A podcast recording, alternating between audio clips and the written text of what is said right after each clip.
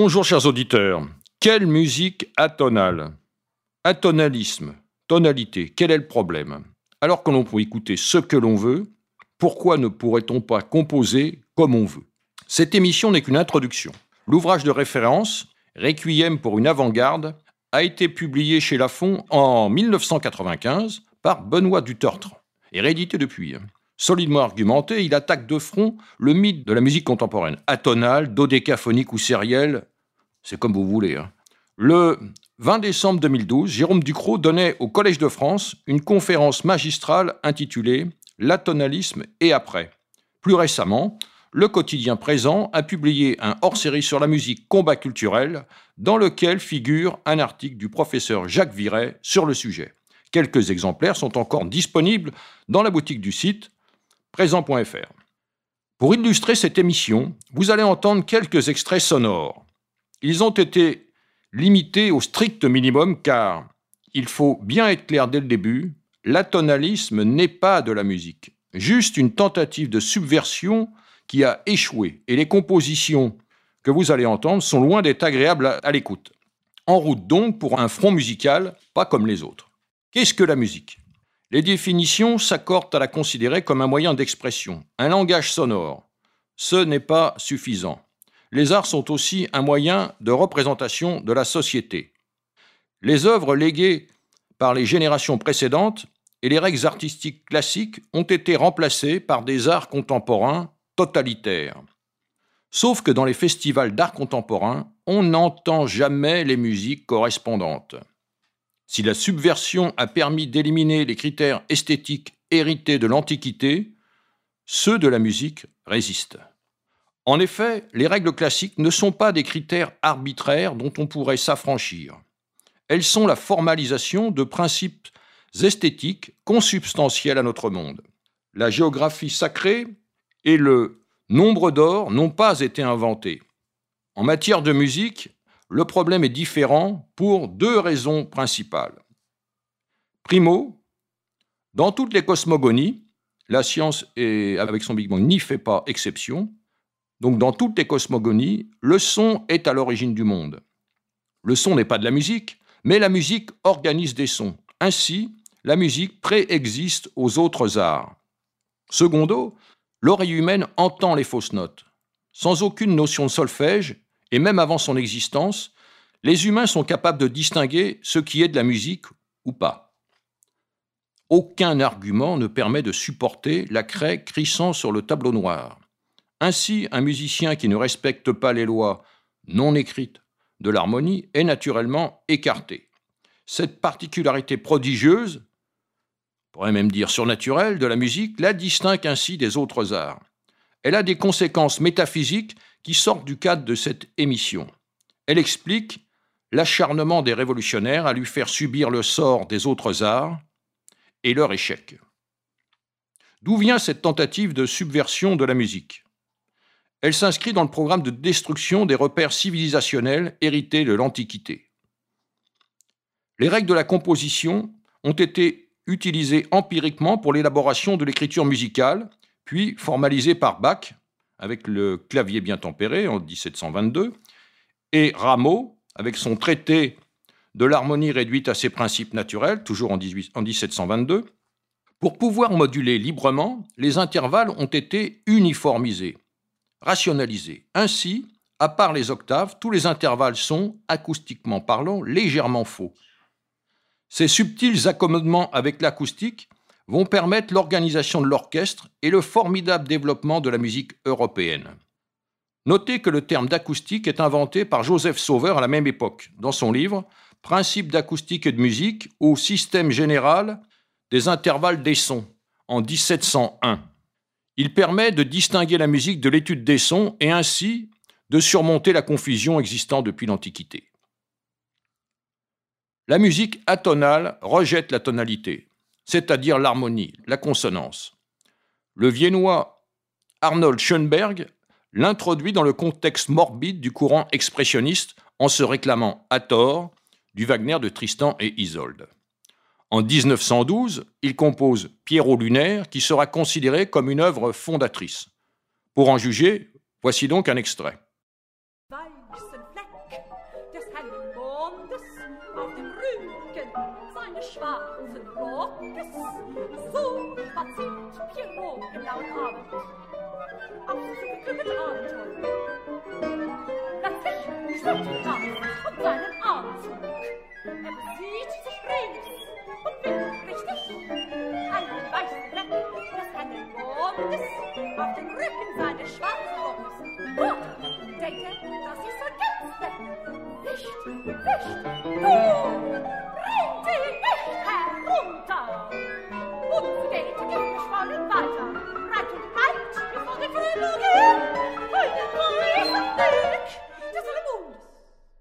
Pour justifier leur opération de subversion, les atonalistes veulent trouver des antécédents à leur théorie chez les grands compositeurs classiques. Ici Stravinsky, Liszt, Wagner, Debussy, etc. Tentant de faire croire qu'en 1900, les compositeurs auraient épuisé les ressources de la tonalité.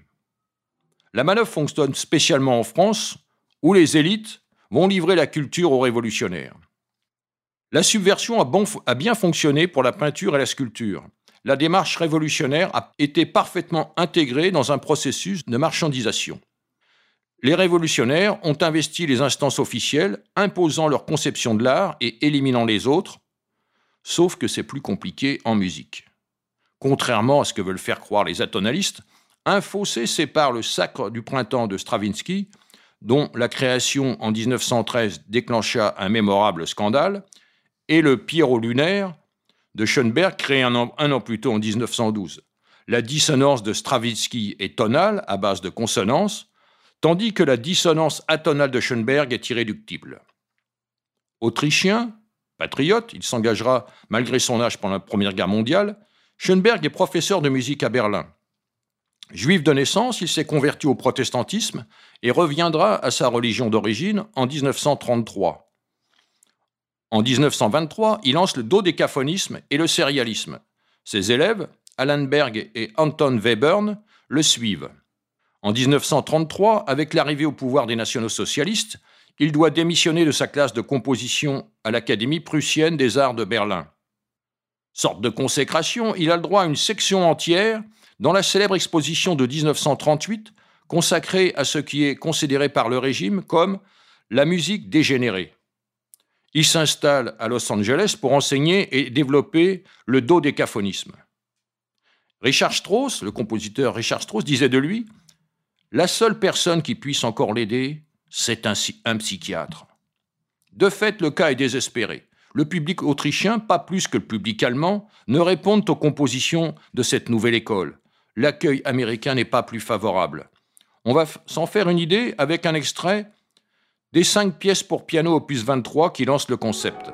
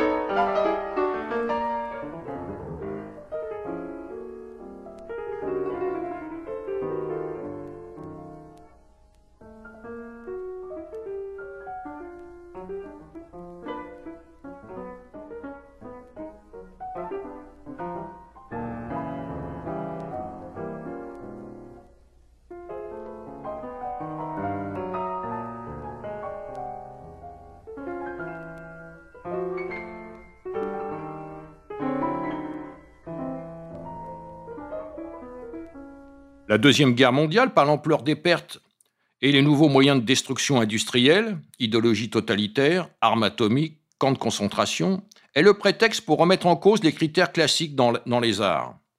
C'est de France qu'est lancée la nouvelle, la principale offensive contre la musique. En effet, dans les années 50, Pierre Boulez prend la tête des atonalistes. Toute forme de musique tonale est dorénavant désuète, rétrograde, ringarde, pire, réactionnaire. Argumenter est inutile face aux anathèmes. Élève d'Olivier Messiaen, Boulez obtient un premier prix d'harmonie en 1945. En 1954, il fonde à Paris le domaine musical destiné à faire la promotion des compositions avant-gardistes. L'objectif est de créer des concerts pour qu'une communication se rétablisse entre les compositeurs de notre temps et le public intéressé à la promotion de son époque. Le gourou explique qu'elle ne trouve pas preneur car les conditions de préparation ainsi que la formation du public sont insuffisantes. Ainsi, l'État doit investir pour éduquer les masses. Les subventions seraient la solution. Incompris en France, Boulez s'installe à Baden-Baden en 1958 et entame une carrière internationale de chef d'orchestre classique. Debussy déclarait avoir présenté des choses anciennes d'une nouvelle manière. Authentique révolutionnaire, Boulez soutient le contraire. Le meilleur état pour avancer est de ne plus avoir de mémoire. Il ne faut être fils ni de père ni de mère. On écoute un extrait du Marteau sans maître, son œuvre la plus emblématique.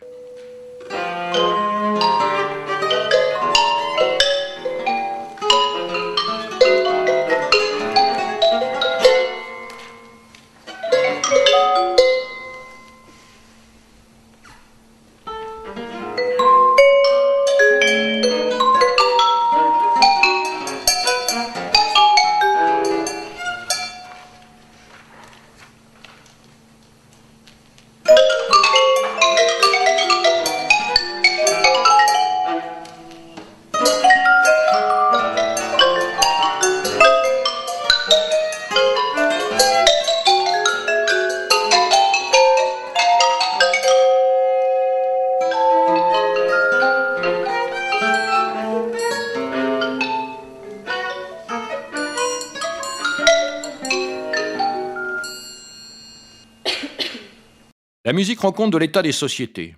Dès son élection à la présidence de la République en 1969, Pompidou demande à Malraux de rappeler Boulez pour lui confier la direction du département musical de Beaubourg, le nouveau temple de la culture moderne, dont l'installation est programmée en plein centre de Paris.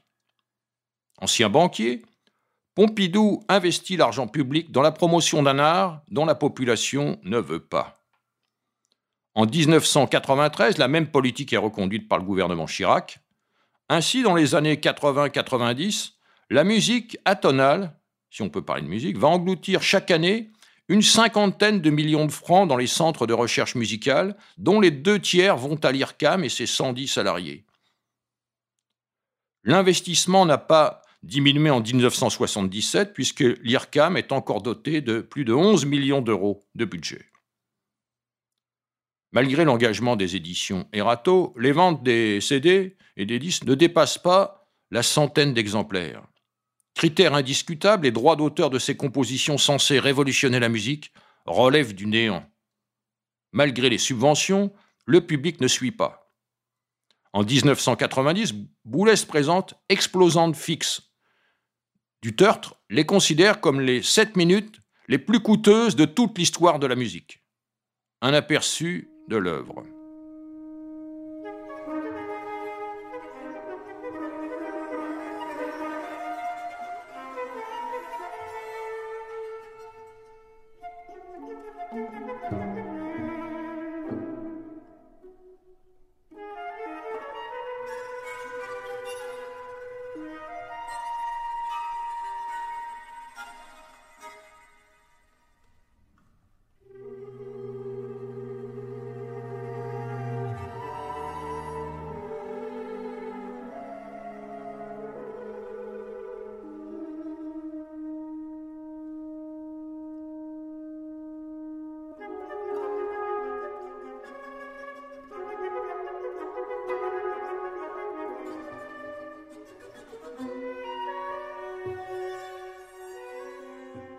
Lors de la première édition de Requiem pour une avant-garde, dans la collection de poche Pocket en 2001, Duterte reproduit en annexe sur près de 60 pages les principaux articles suscités par la première édition. La critique du Monde taxait l'auteur de révisionnisme. Assigné en justice, le journal est contraint de publier un droit de réponse. Se faire traiter de fasciste par les révolutionnaires est le commun de ceux qui se mettent en travers de leur chemin. L'accusation est comique. Dans Une histoire de la musique, publié par Lafont en 69, Lucien Rebattet, journaliste à Je suis partout et condamné à mort par les tribunaux de l'épuration, fait l'éloge de l'atonalisme, allant jusqu'à déclarer Schoenberg, c'est l'aboutissement de la grande musique allemande. Opportunisme ou conviction, celui qui prônait la collaboration avec le régime qui avait organisé l'exposition sur l'art dégénéré, fait maintenant la promotion de l'art antérieurement dénoncé. Se faire traiter de fasciste dans ces conditions devient un compliment. Pendant trois siècles, une forme particulière de tonalité, la tonalité classique, a régné en Europe, engendrant une foule d'œuvres et de chefs-d'œuvre qu'on connaît, depuis Monteverdi jusqu'à Strauss et Rachmaninoff. La tonalité est-elle dépassée parce qu'on ne peut plus composer comme Bach ou Tchaïkovski? La tonaliste rejette la loi harmonique ou loi de la consonance, qui d'une façon ou d'une autre régit toutes les musiques du monde sans exception. Il s'ensuit que la musique atonale est non seulement désagréable à entendre à cause de sa cacophonie, mais qu'elle est dépourvue de sens, d'intelligibilité. Seule, en effet, la tonalité, la consonance, l'harmonie confèrent une cohérence syntaxique et sémantique à la combinaison de sons. Incapables de créer des émotions, les compositions atonales ne sont donc pas de la musique. En réalité, les compositeurs restés fidèles à la tonalité sont les plus nombreux, et de loin. Cependant, beaucoup d'entre eux coupissent toujours dans les geôles du, modernisme triomphant. Après Debussy, les Ravel, Stravinsky, Bartok, Malipiero, Falla, Indemist, Orff, Honegger, Britten, Prokofiev, Shostakovich, Messiaen ont prouvé que la tonalité était toujours vivante et bien vivante. Dans les années 60, les minimalistes états-uniens Gleiss, Reich, Riley, Adams prennent radicalement le contre-pied de l'avant-garde. Sur le vieux continent, Gorecki, Part, Tavener, avant-gardiste repenti leur emboîte le pas. La poignante troisième symphonie des chants de deuil de Gorecki est un succès. Dans son domaine où il est tenu par des règles commerciales, le cinéma sait faire appel à de grands compositeurs, jamais à des atonalistes. En 2012, une démonstration sonore que l'atonaliste n'est pas de la musique a été fournie au Collège de France par Jérôme Ducrot dans une magistrale conférence intitulée L'atonalisme et après. Elle réveille les atonalistes qui répondent par les insultes habituelles de la reductio ad Hitlerum, aussi éculée que ridicule. La conférence disparaît régulièrement de YouTube, mais est disponible sur le site du Collège de France. Le lien figure dans la présentation de cette émission. Il faut savoir que la France est le seul pays en Europe, à ma connaissance, où des épreuves d'atonalisme sont imposées dans les conservatoires pour l'obtention des diplômes, alors même que les musiciens ne se destinent pas à faire carrière dans cette spécialité sonore, à défaut d'être musicale. Comme dans l'éducation nationale, les programmes sont aux mains de théoriciens plus soucieux d'idéologie que de transmission de savoir. Conformistes comme il faut, la lettre d'information musicale destinée aux enseignants se croit obligée de faire largement la promotion de l'atonalisme. Enfermés dans leur système, les professeurs du Conservatoire national de musique vont jusqu'à expliquer à leurs élèves que leurs compositions dont ils sont si fiers sont en réalité injouables.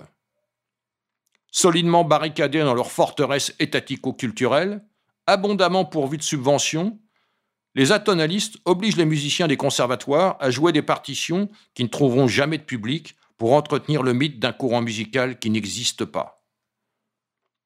Ces révolutionnaires constituent juste une élite de petits malins qui savent capter des fonds publics tout en méprisant un peuple qui ne les reconnaît pas, mais reste obligé de les financer. On ne le dira jamais assez, la musique, ici le traitement qui en est fait, rend compte de l'état des sociétés. Sylvestre vous remercie pour votre écoute et vous donne rendez-vous pour une prochaine émission.